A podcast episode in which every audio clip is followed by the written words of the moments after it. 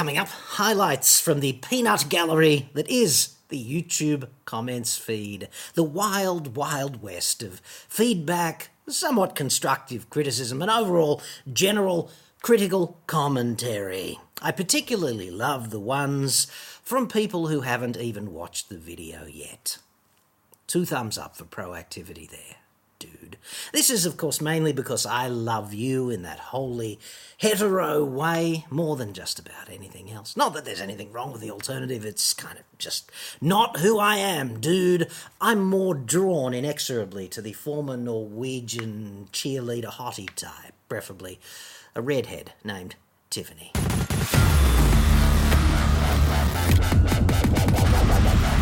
I'm John Cadogan from AutoExpert.com.au and I get new cars. but Australia only it guts me to admit. I had these plans for world domination. It was a done deal too, dude. I was going to be on top. Anywho, then COVID hit and as is the case for so many world domination plans, I think. C'est la vie. Um, website, card. Now, with the formalities out of the way, I just thought I'd bring you this news item, which I found quite interesting and may have escaped your attention during the week. We'll do a word association test. Can you guess who this cheese is? Kurt Schlosser. Ringing any bells? Kurt Schlosser. The former cheese of Tesla in Australia. Things not looking too bright for Big Schloss because he might face prison time after pleading guilty on Tuesday to two counts of insider trading. Oops, a friggin' daisy. This was at the Downing Centre local court in Sydney. Big Schloss admitted to investing in Piedmont Lithium in September 2020 after learning of a pending lithium ore supplier deal between Piedmont and Tesla Incorporated. Elon Musk's big church over there in Morocco. He's the country manager here. It's not looking good, is it? According to the ASIC, the corporate watchdog, Big Schloss procured 86,478 Piedmont shares after he received information as country director of Tesla Australia that this deal was going to go ahead, and then he sold them for a net profit of almost $29,000 following the official announcement of the deal, which triggered a spike in the price of Piedmont shares. They went up like 90% or something. Big Schloss also pleaded guilty to blabbing about the deal to a friend. Not supposed to do that either, knowing it would likely encourage the friend to invest in Piedmont, according to the ASIC. Bugger. At the time of the offence, now this is pretty sobering actually, each breach carried a maximum penalty of 15 friggin' years at His Majesty's pleasure. Like, Jesus, for 29 thousand bucks, or just slightly less. Big Schloss is, of course, yet to be sentenced, and I'm not making any speculation there. Contempt of court being the thorny item it is in the view of the court. It could therefore be a fairly sombre Christmas in Chateau Schloss. Don't you think? It just doesn't seem worth it to me. Let that be a salient wake up call to all of you other would be insider traders. Now, what did you say? Who are you, anyway? Don Dawson now. I like Don's comment. This is awesome. Correct me if I'm wrong, but I was told we changed to unleaded fuel to stop cars emitting carbon dioxide, and they would emit carbon monoxide. Well, Don, I'd suggest that would be a net retrograde step in the old emissions department because although carbon dioxide is a deadly poison, it has to be you know, significantly highly concentrated to kill you, whereas carbon monoxide, it's a killer at much lower concentrations. And look, dude, when you burn liquid hydrocarbons, the two fundamental things that you can't really escape are the combustion byproducts of CO2 and water. That's what you get when you burn gas or petrol or diesel or propane, whatever, the fundamental products, CO2 and water. Like scientific literacy is so low in Australia. You get problems when combustion is compromised by virtue of being too rich, too lean, too hot, or too cold, or any combination of the rest of those things, plus impurities in the fuel and or the air. So there's that. Essentially, these combustion byproducts can be like carbon monoxide can be produced when you haven't got enough oxygen there because there's plenty of carbon and if you haven't got enough oxygen to go around you get CO instead of CO2. You can also get oxides of nitrogen which happen when the mixture is too lean, which means too much air, not enough fuel, because it's really really hot in there and everyone gets excited and then they hook up with you know things that they probably shouldn't happens in nightclubs all the time too i know. and as air is like 78% nitrogen gas there's a lot of nitrogen which is notionally inert just sitting around in the combustion chamber getting warmed up on the way through but if you heat it up and the oxygen gets too energetic then it can combine with the nitrogen to form these oxides of nitrogen, which are detrimental to human health and pollution, acid rain, things of that nature. Then there's unburnt hydrocarbons, which typically happen if the engine runs too cold or too rich, and that's kind of a problem because breathing that shit in is bad for you. And then finally, there's particles of soot, and they're kind of bad for human health as well because they're exactly the evil Goldilocks size to breach the membranes in your lungs and go straight into your blood and get into your brain and things of that nature. And they're carcinogenic as well, so well done us. Um, all of these things get cured by uh, post combustion treatment, typically catalytic conversion for carbon monoxide and unburned hydrocarbons and oxides of nitrogen, and catching the particles with a filter in the case of DPF equipped diesels, and soon there'll be PPF equipped petrols. So there's that. But as for leaded and unleaded. The reason we switched to unleaded was because we had this chemical before 1985. We had this chemical in petrol called tetraethyl lead, which was entirely a good news, bad news story. The good news it's an upper cylinder head lubricant and an octane booster. Two thumbs up there. Uh, the bad news is it's neurotoxic. So not too good for the development of, in particular, the little kiddies' brains. So, getting rid of the lead was a good idea and it forced us to embrace additional technologies like better materials in upper cylinder head components that were more wear resistant and also better control of the combustion event in modern engines using microprocessor control and NOx sensors and piezoelectric injectors and things of that nature. And that meant we could use a lower octane fuel with a higher compression ratio and still get decent performance out of it. So I will correct you, Don. You were wrong. And now, Russell Clay. I love Russell. I love the tribal aspect of electric cars generally. Like you got to be in one tribe or the other. You know, you can't just be objective about it and say, well, they're kind of good at some things, but are they the universal panacea to global warming? No, they're not. And are they completely better than petrol cars? No, they're not. They're just better at some things and not as good at others, and the price is a problem. And if you say that, the tribal dickhead's like, oh, Jesus. Anyway, Russell goes. I would love you to reword your whole argument with horse and cart over a hundred years ago. It would sound pretty much the same. Whining about change, my horse will go two miles on a handful of grass, blah, blah, blah. It's very hard to read directly what's written, I have to say. The first cars were novelty shockers. Cars have had over a hundred years to improve. Rust Baby's not done yet, but let's address that bit, shall we? Like, electric cars are not new technology, okay? We're not starting at ground zero and building something from nothing because electric cars are cars with a different powertrain. They're just cars with a different powertrain, right? And electric motors are not new either, are they? We've had them for like, I don't know, 100 years or something.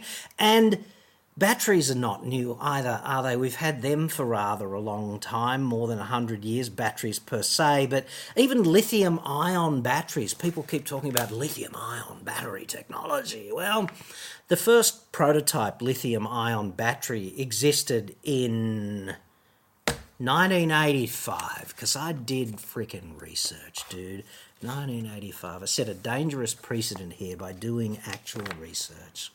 And it was first commercialized in 1991 by Sony, incidentally. So, lithium ion batteries are not new technology, they've been around for 31 years in a commercial sense, and longer than that, just in terms of the tech, okay? So, this is not cars versus horses. It really isn't, because cars were brand new slightly over 100 years ago, and that was a big deal, and they had to get out of the blocks and become refined. Whereas electric cars do not face the same kinds of developmental hurdles. In fact, the biggest hurdle for electric cars out there in Australia today is availability and charging infrastructure, because once you leave the city behind, it's fucked. Let's hear from Russ again now.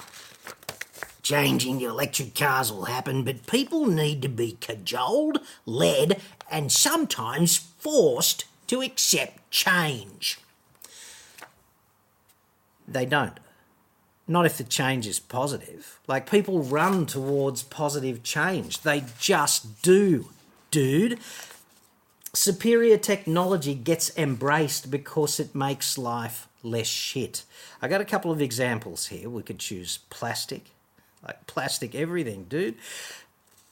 Battery power tools. Okay, so your lithium ion battery power tools got a bunch up on the wall there, haven't got cords, and the reason is because they're better, they're more convenient, they do the job. They're not as clunky to drag the corner around and make sure if you're using three or four tools at once, you haven't got to have a power board and three or four cords connected or just keep juggling the one extension cord. You know, like that is from hell. And ultimately, yeah, you do get more power out of the wall. You get two and a half kVA out of the wall or something, but you don't get the same amount of power out of a lithium ion power tool, but you get enough power to do most jobs more easily. So, power tools, battery power tools. No tradies had to get prodded to go battery because battery is better. Mobile telephones, smartphones, right? Nobody had to get marched into a friggin' shower at cattle prod point to embrace the smartphone because it's just better. It's better in every respect. Remember in the 90s when mobile phones were becoming a thing and people had an MP3 player and they had an electronic calendar, maybe, and they had a flip phone, right?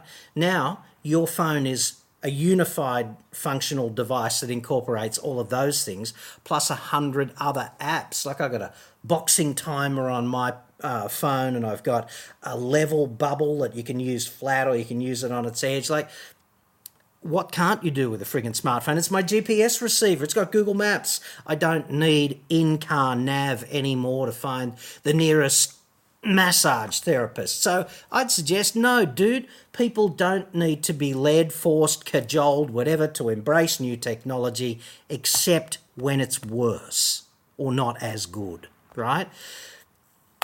Now, we'll go back to what Russ says here. He goes, All the bleeding about electric cars pales into insignificance when you see six lanes of gridlock every day for three hours, every car is burning oil. Madness.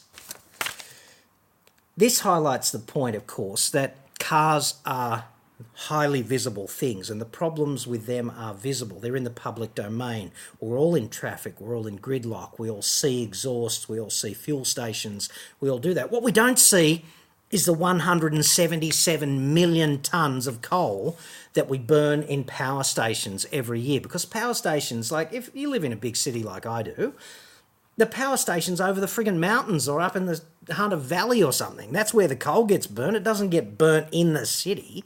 It gets burnt out there somewhere and you don't see it. But in fact, the emissions from burning the coal and the fugitive emissions from the mines where the coal is sourced it's five and a half times bigger problem wise than all of the exhaust emissions from cars. The only problem about cars, of course, is that their exhaust emissions happen in the cities where it's a human health hazard significantly, okay? But five and a half times more emissions from coal. That's just how it is. And furthermore, I'd suggest that gridlock is the madness here. All sitting in traffic. That's not even driving, that's just wasting your life in a freaking car. So, gridlock is terrible it's a waste of human life and it's a, a terrible impact on productivity every day. Like if you take 90 minutes to drive to work, and a lot of people spend longer than that in their car getting to work. You're frazzled and you haven't even done anything yet. You haven't achieved a single thing except you've got out of the blocks at the office or the work site, whatever, right? So gridlock is terrible, and we could fix that with better mass transit because everyone who gets out of a car and gets on a bus or a train, they are one fewer car in front of you if you're one of those dudes with a ute full of tools or something who can't do that because you can't carry all your shit on public transport. And that's why public transport improvement should be one of the great cornerstones of battling climate change, just to get people out of congestion, dude. Russ goes on, he says, as for better public transport, get real. When was the last time you went on a bus? Last week, dude. I don't actually mind getting on a bus or a train. Get on a train all the time because I can open my laptop and just answer people like you who want questions answered about the next car that they're going to buy or whatever. You know, I find it quite relaxing. Certainly more relaxing than just wasting your life in friggin' traffic getting to the same place and then worrying about where the fuck you're going to park and how horrendously expensive that's going to be. So there's that. Ross goes on, he goes, Myself in Brisbane in 20 years, never. That's on a bus. A train, 20 times. People want security and comfort and will sit in the traffic for double the time just to be safe and comfortable. You will need a bigger carrot and stick to get Aussies out of their cars. Thousands of people catch trains and buses every day, Russ. Sorry to be the harbinger of this confronting news, but it's already happening. And if we made public transport just incrementally less shit, thousands more people would do it. That'd be thousands fewer cars, causing gridlock, as discussed. Pro tip public transport is not a salient security risk. It's just not people don't get mugged all the time on buses or trains. Those events are outliers. There's equal risk, in my view, being mugged as a pedestrian or getting involved in road rage driving a friggin' car, dude. And furthermore, in terms of safety, I'd suggest that you are safer statistically if you are on public transport than you are in a car because the risk of serious injury for both of those public transport modes of getting from A to B is substantially less than the risk of serious injury driving a freaking car. So, sorry for the facts getting in the way here, Russ, but you know, they are what they are. You don't have to like them. A point about who has the money to buy a $50,000 electric car. Hello? Ford Ranger and Toyota Hilux are selling out with wait time of months, so people have the coin. Yeah. There's no problem selling cars in Australia. We sell 1 million new motor vehicles, 1.1, something like that, every year. Okay, so people do have the coin. But the thing about getting people into electric cars is the disparity in cost between electric cars and equivalent internal combustion cars. The cost is much higher, and that is an impediment to their adoption. The cheapest electric vehicle you can buy in Australia is just under 50 grand, right? And the cheapest car you can buy, internal combustion car you can buy, is about $17,500. So the barrier to entry for combustion versus electric vehicles, it's three times higher for electric vehicles, dude. It just is. And to suggest that that difference is not a salient factor in the speed of adoption of electric cars is nuts. It just is, dude. Now, I just want to bring you this too. This was another news item I got uh, this week. It's hilarious. Like, slow news weeks are the worst, right? And Mazda must have had one because they released this image of the upcoming CX90. This is just a prick tease, in my view, when one is absolutely not warranted. The four key things are it's artisan red, which is a new one of these funky red colours that Mazda wants to make a name for itself with. It's got the words inline six on the top of a fairly standard honeycomb sort of grid plastic thing above a another chrome jigger. This is like a mudguard badge. And the, the main chrome thing looks like a bad interior door handle. And this is the prick tease image for your upcoming flagship three row SUV. Like, come on. It's not the next Aston Martin. Like, it's just not. It's not the DB13 or something, right? It's just. set to make its world debut in January 2023. They say the three row Mazda CX90 represents the company's newest flagship vehicle with wider, longer, and more aggressive proportions than any current Mazda. Just show us the car, dude. Like, come on. And then they've issued a 400 word press release about the colour artisan red. Hiroshima, Japan, Mazda Motor Corporation has applied its proprietary painting technology, Takuminuri, to develop, which just means an artisan made it, to develop a new special colour artisan red premium. Who doesn't want that? Mazda believes colour to be a crucial element of what gives form to a vehicle. Thus, we are focusing our efforts on developing colours that accentuate a dynamic and delicate expression in line with the Kodo Soul of Motion design theme. Jesus, they went on and issued words like that that I, I can't. I just haven't got it in me. I can't tell you about a new colour, but Jesus Christ, if that is the cutting edge of vehicles, like if the fight is going to be about reinventing the color red like ah, fuck me and the horse i rode in on you know? Is it not time for a ceasefire? Anyway back to you now. David bosman I feel sorry for all those thousands of Mosman folks in their million dollar mansions, yet surprisingly don't have garages where they can charge their EVs and are forced to use the three public chargers. Yeah, Mosman. The stats on Mosman from memory were like uh, 28,000 residents, 13,000 dwellings, three public EV chargers. Like, I, I don't know. If you've never been to Sydney, Mosman is probably the premier suburb on the North Shore, which is a pretty elite part of the city. I think everyone from the eastern suburbs would disagree, I'm sure, but it's got to be Mosman or Double Bay or somewhere like that, which would have the highest density of Teslas per capita. Like, you've you've got to be kidding. And the council there and the local and the state government, right? All of the planning there, three fucking public charges for the whole local government area. You've got to be kidding. This is just an amazing failure of infrastructure support. And it's typical of these liberal government idiots who think that the free market is going to get all the details right. Like, come on. Uh, Stephen Weatherall now. He must be number five or number six. We are getting there. Remember, it's strategic relocation, not theft, when liberating useful things from the kitchen. Yeah, I remember this. Okay, so you can liberate vinegar from the kitchen and use it to get the rust off conventional metal parts. Like I wouldn't use I wouldn't use anything made of tool steel. Like I wouldn't use anything that's hardened or anything that you use for cutting like a drill or one of these dirty big Allen keys or something like that. I wouldn't throw it in vinegar because it's amenable to uh, hydrogen embrittlement in that environment, right? But anything that's just made out of conventional steel, kind of like these clamping fixtures, right? You can get the rust off them with vinegar, no problem, okay? So did a piece on that during the week, and the point I made was that you can get two things done. You can liberate useful shit from the kitchen, and you can also gaslight your wife, make her think she's losing her mind because when she's missing the vinegar, honey, have you seen the vinegar? You can go, huh? Right?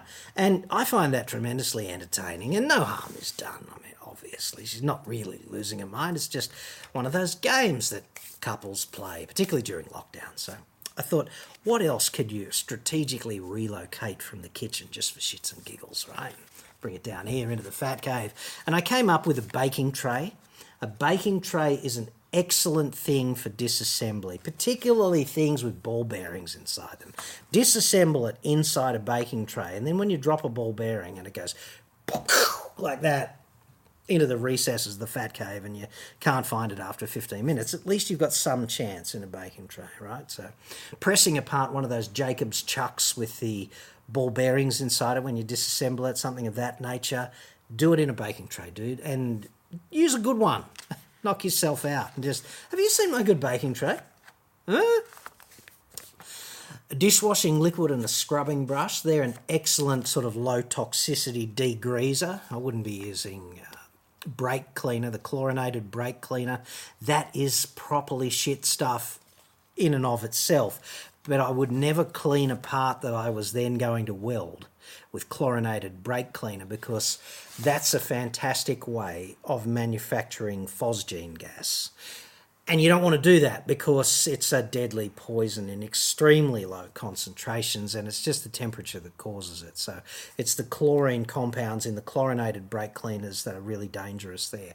What I'm trying to do is use this joke about strategic relocation to make sure that you don't kill yourself, right? So never use brake cleaner to degrease a part that you intend to weld because it's fucking dangerous. Okay. Um, a basting brush is excellent for putting grease on. Like, you know, even those silicon basting brushes are really good for dabbing in the grease and getting them back into those ball bearings when you're reassembling that Jacob's chuck. It's a good trick for that. And the grease makes a really good binding agent to stop the little fuckers from falling out too, just quietly. Cooking oil. The cheapest cooking oil money can buy is an excellent hot bluing agent. And the process for hot bluing, which is kind of like the finish on this, right? What you do is you get your steel part, you've finished fabbing it up, and you've given it some surface finish, whatever, some reasonably, I don't know, 400 grit sort of finish, maybe 240 would be fine, sort of thing. And then you just heat it up with a conventional blowtorch. You hold it in a old busted ass pair of pliers that don't matter, so you're not going to uh, take the heat treating out of a good pair of Knipex pliers or something, and you just dump it, get it to about 400 degrees C. If you're unsure about testing for that, just use an infrared thermometer. Drop it in the cooking oil, not in a plastic container. That'll just be messy. In a tin, okay, drop it in the cooking oil, stand back because if it's hot enough, you get this sort of combustible vapor comes up off the top of it. You don't want to be in a eruption. Just put it in, wait for it to cool down, pull it out, hot blue, dude, and the hot blue works because it absorbs oil, and that gives you a sort of more or less impermeable barrier to the air and slows corrosion down. It doesn't look too bad either. So there you go, canola oil for hot bluing and Tupperware. You can steal as much Tupperware as you can get away with and just use it for storage, particularly the clear sort of containers because you can see what's inside them. You don't have to label it. And yeah, strategic relocation, bit of interspousal gaslighting. Like she's doing it to you, dude. Come on. The the least you can do is reciprocate, right? Now, two more to go. Lancelot, 1953, says, Hi, John. You should teach engineering, universities and colleges, that is. Your engineering explanations are poetic. Obviously, been drinking. And your mechanical explanations, well, almost erotic. There's no almost about it, Lancelot. They're full on friggin' erotic. That's, that's how I write them. Had Shakespeare heard you, he would have given up on Othello, Macbeth, and co., which would have helped STEM guys like me secure a scholarship towards my engineering degree without worrying about what Romeo was doing with Juliet. He was doing everything, dude. It's, it's in the book. Pretty sure. You have exceptional, if not Machiavellian, mastery of the English language. Yes, I am an evil cock, that's right. Ciao from USA. No problem. I, have just got a problem with the central overarching thesis of this, which is the imposition of me on a malleable young mind. I just I don't see that being a good thing in any respect. But the one thing with which we are in furious agreement is the need to have more STEM, science, technology, engineering, and mathematics, because from time to time, humanity has these hiccups, and you know, millions of people look like starving because you know we can't feed everyone with current technology. And then some STEM dude comes up with the green revolution, or you know, we figure out the microprocessor revolution, or we get relativity to do something cool for us, like nuclear energy. And anyone who's ever had a PET scan has to thank Einstein for being such a brilliant dude thinking up relativity because that's how this works, or GPS, for example, which uses both quantum mechanics and relativity to function. It's got time dilation to deal with, and all of that cool shit. Without that, you wouldn't be able to go, oh, get me to the nearest massage parlor. So, yeah, we definitely need that. And as for alas, poor Yorick, I knew him, Horatio, a fellow of infinite jest of most magnificent fancy. He hath borne me on his back a thousand times, and now how bored in my imagination is like who needs that? Now, Edward Wigmore, being Saturday and all, I thought we'd end with Edward Wigmore because because seldom have I seen a comment that added quite as much value to a package. You know, Edward says, "I have my own seat heater, my ass." Now, Edward watched a video of mine, right, and he digested the content, and then he sat down in front of the keyboard and decided to add that to the discourse. Thank you, Edward. Thank you very much for the critical exothermic Aussie ass update, son. I know I speak for humanity when I say doubtless we'll all be sleeping more soundly in our beds tonight as a consequence.